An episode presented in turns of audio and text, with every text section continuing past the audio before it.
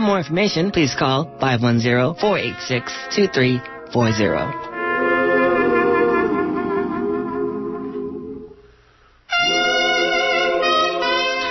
And you're listening to 94.1 KPFA in Berkeley, 89.3 KPFB in Berkeley, 88.1 KFCF in Fresno, and online at kpfa.org. The time is 3 p.m. Stay tuned for Stone's Throw. Happy ending, nice and tidy. It's a rule I learned in school. Get your money every Friday. Happy endings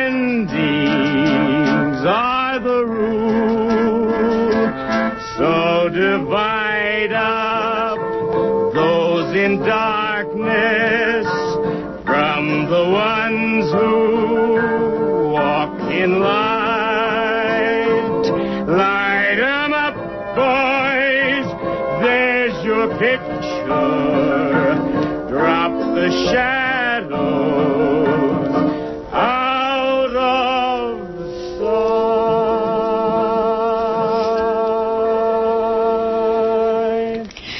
This is Jennifer Stone with Stone's Throw. Today is April the 1st, April Fool's Day, 2014.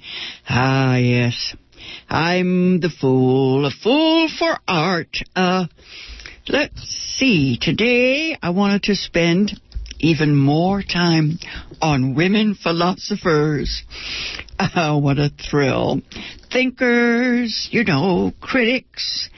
Uh, I want to stick to the writers, the Victorian writers, a while because most of the women uh, who write have something to say.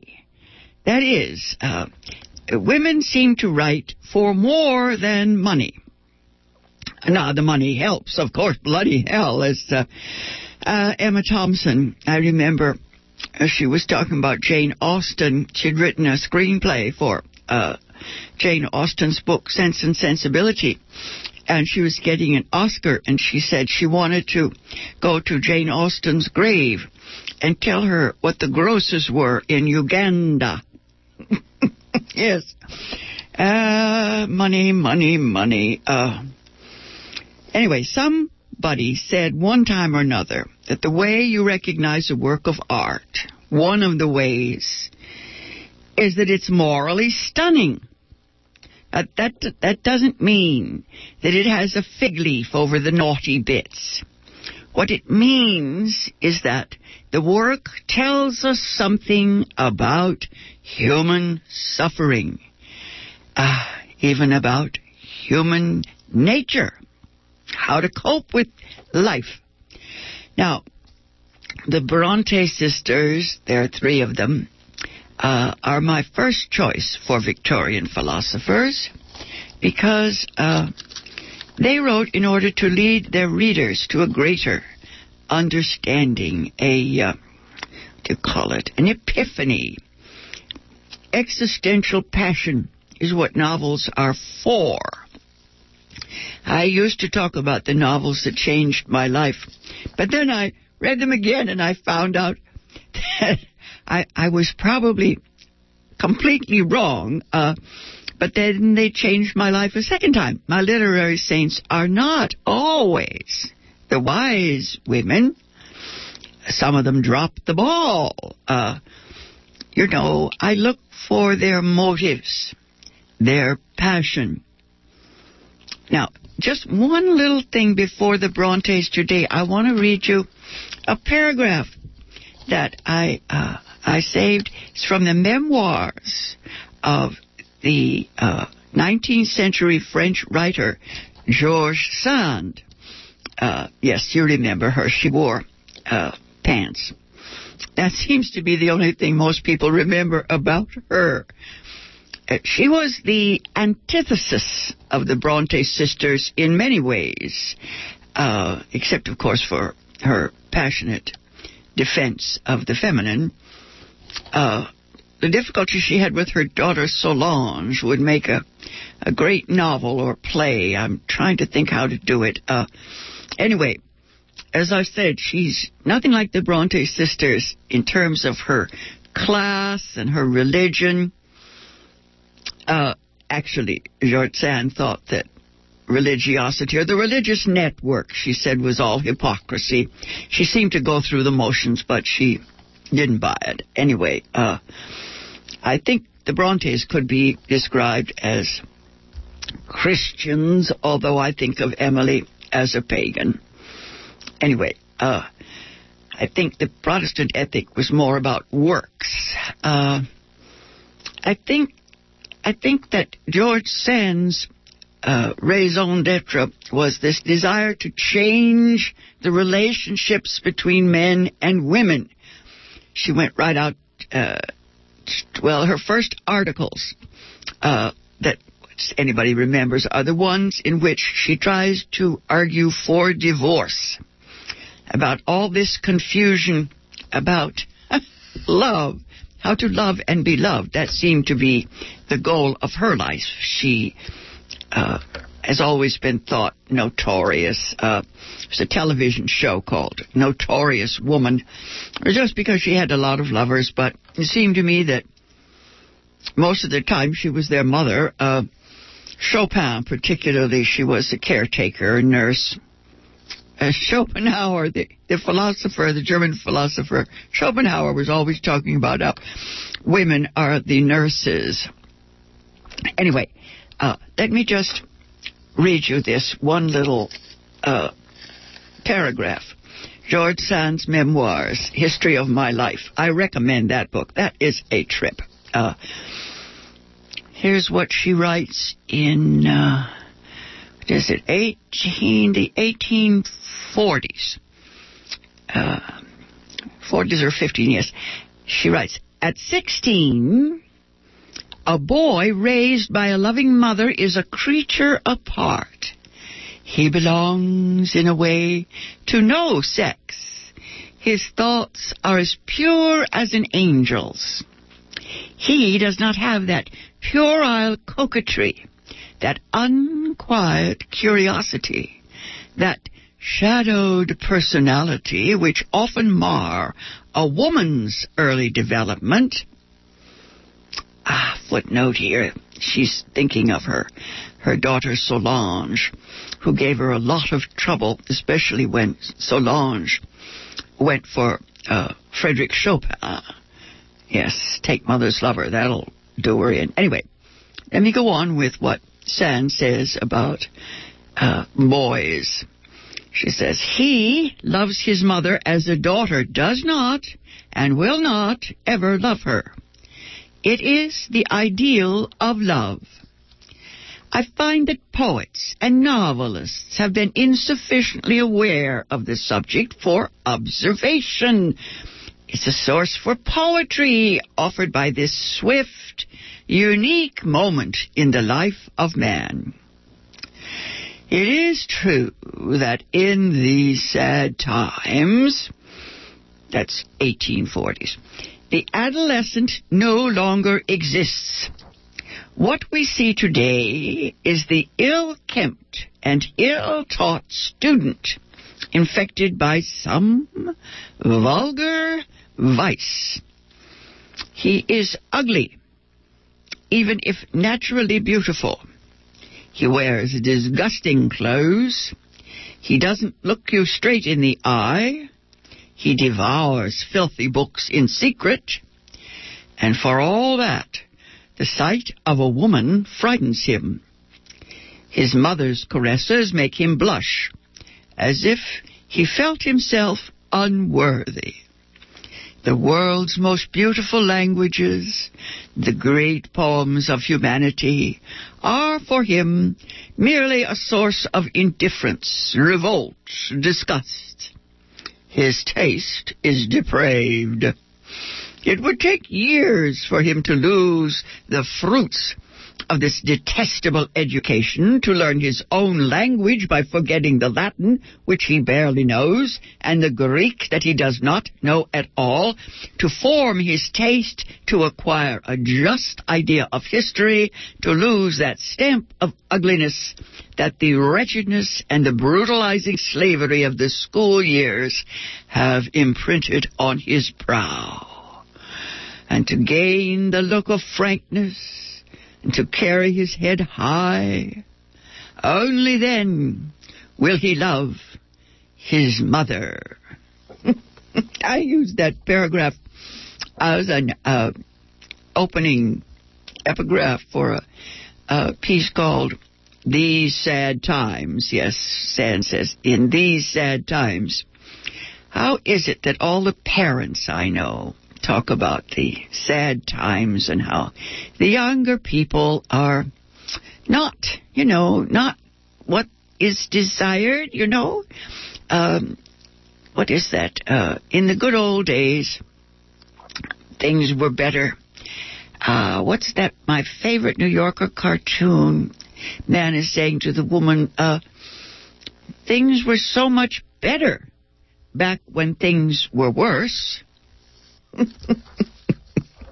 Socrates has a wonderful passage about the behavior of the youth and how obnoxious they are. Anyway, I just want to jump right in to the Brontes again because they are the ones that I guess I can say I have uh, religious faith in. Not that they didn't, you know, they ran off the rails a few times. Uh, they tended to be very uh, puritanical. Calvin was the uh, the uh, model for these girls. Anyway, uh, my bloody microphone is falling in my lap. Uh, last time I was dusting the graves, and I'm going to go back to that. Uh, Charlotte went on living uh, 10 years longer than brothers and sisters. She lived until March of 1855 when she died at the age of 39. In the summer of 1854, Charlotte had married her father's curate, Arthur Bell Nicholls. Irish, actually. Her subsequent pregnancy was perhaps the final drain on her consumptive constitution. Charlotte wrote to a friend that one of her reasons for marrying was to assist her father.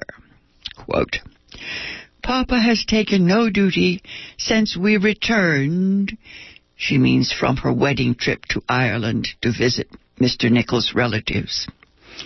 Each time I see Mr. Nicholls put on gown or surplice, I feel comforted to think that this marriage has secured Papa good aid in his old age. Oh boy, if it isn't the husband, it's the father. Uh, he lived into his 80s. Charlotte was a dutiful angel in the house. Do you remember? Uh, fruitful vine in the corner of the house. She did confess in letters that her marriage allowed her little time for herself, but she supposed this was as it should be. Uh, she spent a lot of time helping what I guess they called in those days fallen women, uh, pregnant women who were in trouble. She was, after all, the wife of a clergyman. Uh, she was certainly well aware that her earlier romantic dreams were not to be fulfilled by a, a man like Arthur Nicholls. His appeal seems to have been his authoritarianism, a trait that Charlotte was accustomed to. Ah, yes, the father, the tyrant. Some people say yes, other people say not so much. As far as uh, uh, Nicholls, the husband, as far as his intellectual sympathies are concerned. She does express gratitude in a letter. Uh, it's written to a woman friend. Uh, her husband allows her to sit alone and reflect by herself and does not intrude upon her solitude. Ah, wow. She is aware that her husband is not her intellectual peer. She writes, the destiny which Providence, in his goodness and wisdom, seems to offer me will not, I am aware, be generally regarded as brilliant. But I trust I see in it some germs of real happiness. She's obviously making the best of things. On Charlotte Bronte's wedding day, mid 19th century, her father, Patrick, abruptly refused to give the bride away. A woman friend had to be pressed into service. Patrick, the father's motives might not have been entirely selfish. He had seen his own wife die of marital bliss. Once, in a letter, he even hints that his wife, Maria, died angry. Or that, quote, the great enemy, envying her life of holiness, often disturbed her mind in the last conflict, unquote. The rest of the letter is platitudes uh, about how much confidence he has that his wife fell asleep in Jesus. He says finally that she died, quote, if not triumphantly, at least calmly, unquote. Now, who can doubt that this death took place at a time when all six of his children were ill with scarlet fever? doubtless made a lasting impression on the soul of Patrick Bronte. Anyway, what does all this have to do with the work, with the writing? Uh, the books, Jane Eyre, anyway, I think Jane Eyre is a how to book for women. It examines the ways in which spiritual and psychological survival are possible for a Victorian woman. You remember legally they were children. Uh, anyway, this massive essay that I wrote uh, to get my master's goes on a great deal about Jane Austen and how her problems were the same but entirely different. Uh, I think I will skip to Charlotte's years as a famous, in quotes, famous writer. Another letter that I read that I don't have here with me uh, was a letter from one of her friends to another friend talking about her, and it was very sad. Uh, uh, the idea was that by the time Charlotte became famous, popular, uh, important person in the literary world, she was too too neurasthenic, too exhausted to enjoy it. She went up to London to meet Thackeray and all that, but uh, she'd get a headache and couldn't go to the uh, evenings, the, the uh, literary salons. Anyway, let's go back to this essay here. Charlotte's desperate lack of confidence in herself, herself as a woman, seems to have had its masochistic side. She had a nervous dread of strangers. Mrs. Gaskell, her first biographer, attributes this to her belief in her personal ugliness. Charlotte herself wrote, quote, I notice that after a stranger has once looked at my face, he is careful not to let his eyes wander to that part of the room again. Unquote. Gosh. Anyway, Charlotte's London publisher, George Smith, wrote, uh, I must confess that my first impression of Charlotte Bronte's personal appearance was that it was interesting rather than attractive.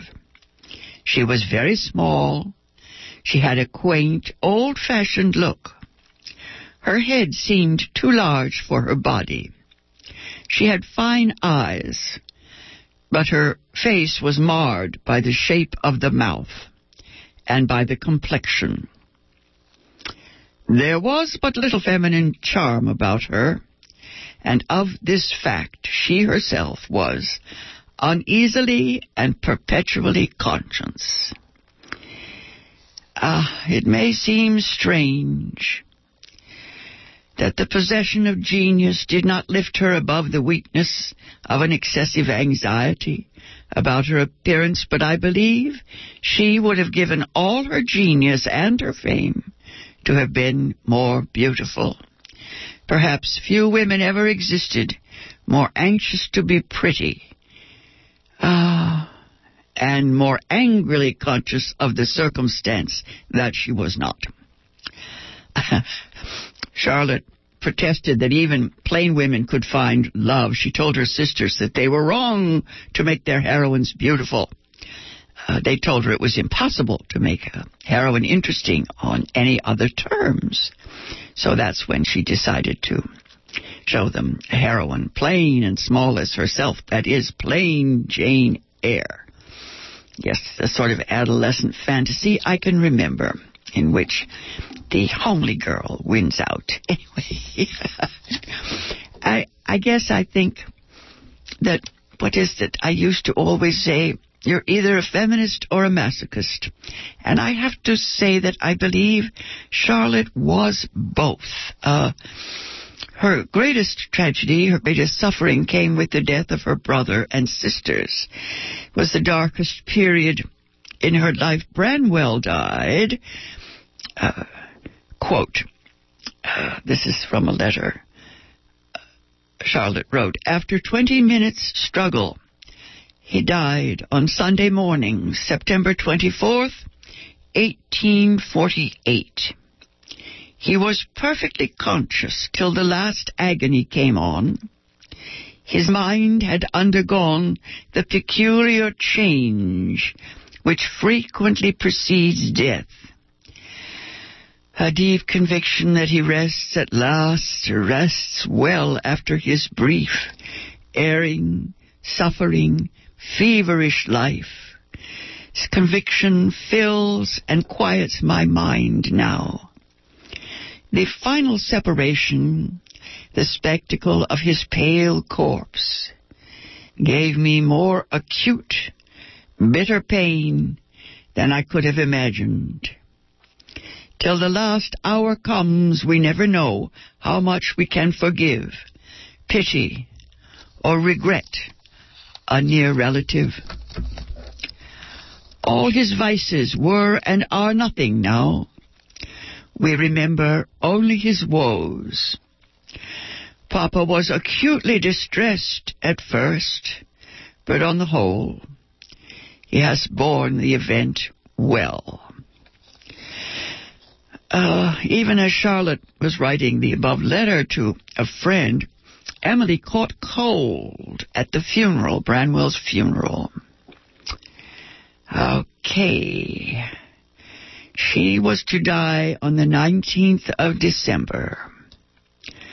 Charlotte describes her sister, uh, well, she talks about the bilious fevers and illnesses that followed after the funeral. Uh, then Charlotte grants the last wish of the dying Anne, the very youngest sister, who longs to visit the sea. Charlotte takes her to Scarborough uh, in May of 1849. There she and Charlotte walk on the sands of the beach. Charlotte describes her sister's joy in a sunset. I think, yes, Anne was not so much, what is that?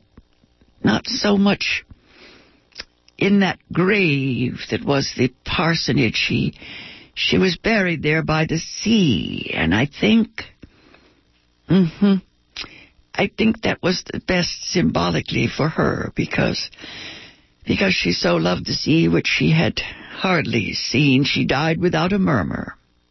She only admonished Charlotte to take courage. Uh huh.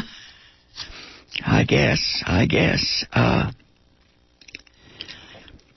it's funny. I have a couple of pages here on the subject of Anne Bronte's early love for one of the curates. they they made fun of him. They they uh, teased him. What was it they called him? Let's see. He was William William Weightman. They called him Willie Silly or something. I can't remember right now. Uh, I think Anne has been described as the most religious of the sisters. Uh, Charlotte writes of her youngest sister Anne that she, quote, wept at the foot of some secret Sinai. She, uh, yes, she seems to have had a predisposition for religious morbidity. I think of hers and Branwell's notebooks all covered with little death angels. Anne was only eight months old when her mother died. She slept in her Aunt Branwell's room as a child. Yes, I think that's what makes her so different. Uh, Aunt Branwell was her mother's unmarried elder sister and a staunch Methodist. Okay. Perhaps her solicitude for others and her ability to bear her life as a governess with more patience. Uh, well, Emily and Charlotte couldn't stand it. Uh, I think this early contact with her aunt is responsible for this. Definitely. A masochist. I love Anne's books. They are the sort of books that uh, should be handed out at AA. it's all about how to deal with an alcoholic husband, also a brutal husband. Uh, little Anne had a lisp as the baby in the family. She is described by a friend as, quote, quite different in appearance from the others. She was her aunt's favorite. Her hair was a very pretty light brown. It fell on her neck in little graceful curls. She had a lovely, she had lovely violet blue eyes, fine penciled eyebrows, and a clear, almost transparent complexion. Yes. Uh, now let's see. There's so many things here that I wanted to tell you about before I leave the Brontes, and it's just so hard to avoid all the awful stuff. Uh, there's this wonderful, wonderful poem that uh, Emily Bronte wrote, in which she uh, she pulls out her her sword and condemns men. She says, uh, Vain are the thousand creeds that move men's hearts. Uh, utterly vain, worthless as withered weeds. it goes on like that. Uh, I think that uh, this addicted brother was, what is it, uh, not just the model but the motive in some of these books, uh, his addiction was finally, in the end, to opium. Uh, I think, I think his problem was that his sisters were geniuses. And he went off to London, and he thought he would become uh, a great man. He would become famous, and he fell apart, and he couldn't do it. He was obviously too petted and too too much coddled at home uh, I think uh, even his father wasn't able to get him to uh, stand on his own two feet. Poor Patrick. Anyway, I guess I'd like to say that the Bronte sisters, all three of them in their separate ways, are my fundamental touchstones for women who imagine that we can transcend our lives through art. Under the most appalling difficulties, these women strove relentlessly to create order out of chaos. What is special about them, of course, is that they pulled it off. This has been Jennifer Stone. I'll be back on the air next Tuesday at the same time. Until then, go easy, and if you can't go easy, go as easy as you can. Happy endings are the rule, so light up those in darkness from the ones who walk in light. Light them up, boys. There's your picture. Drop the shadow.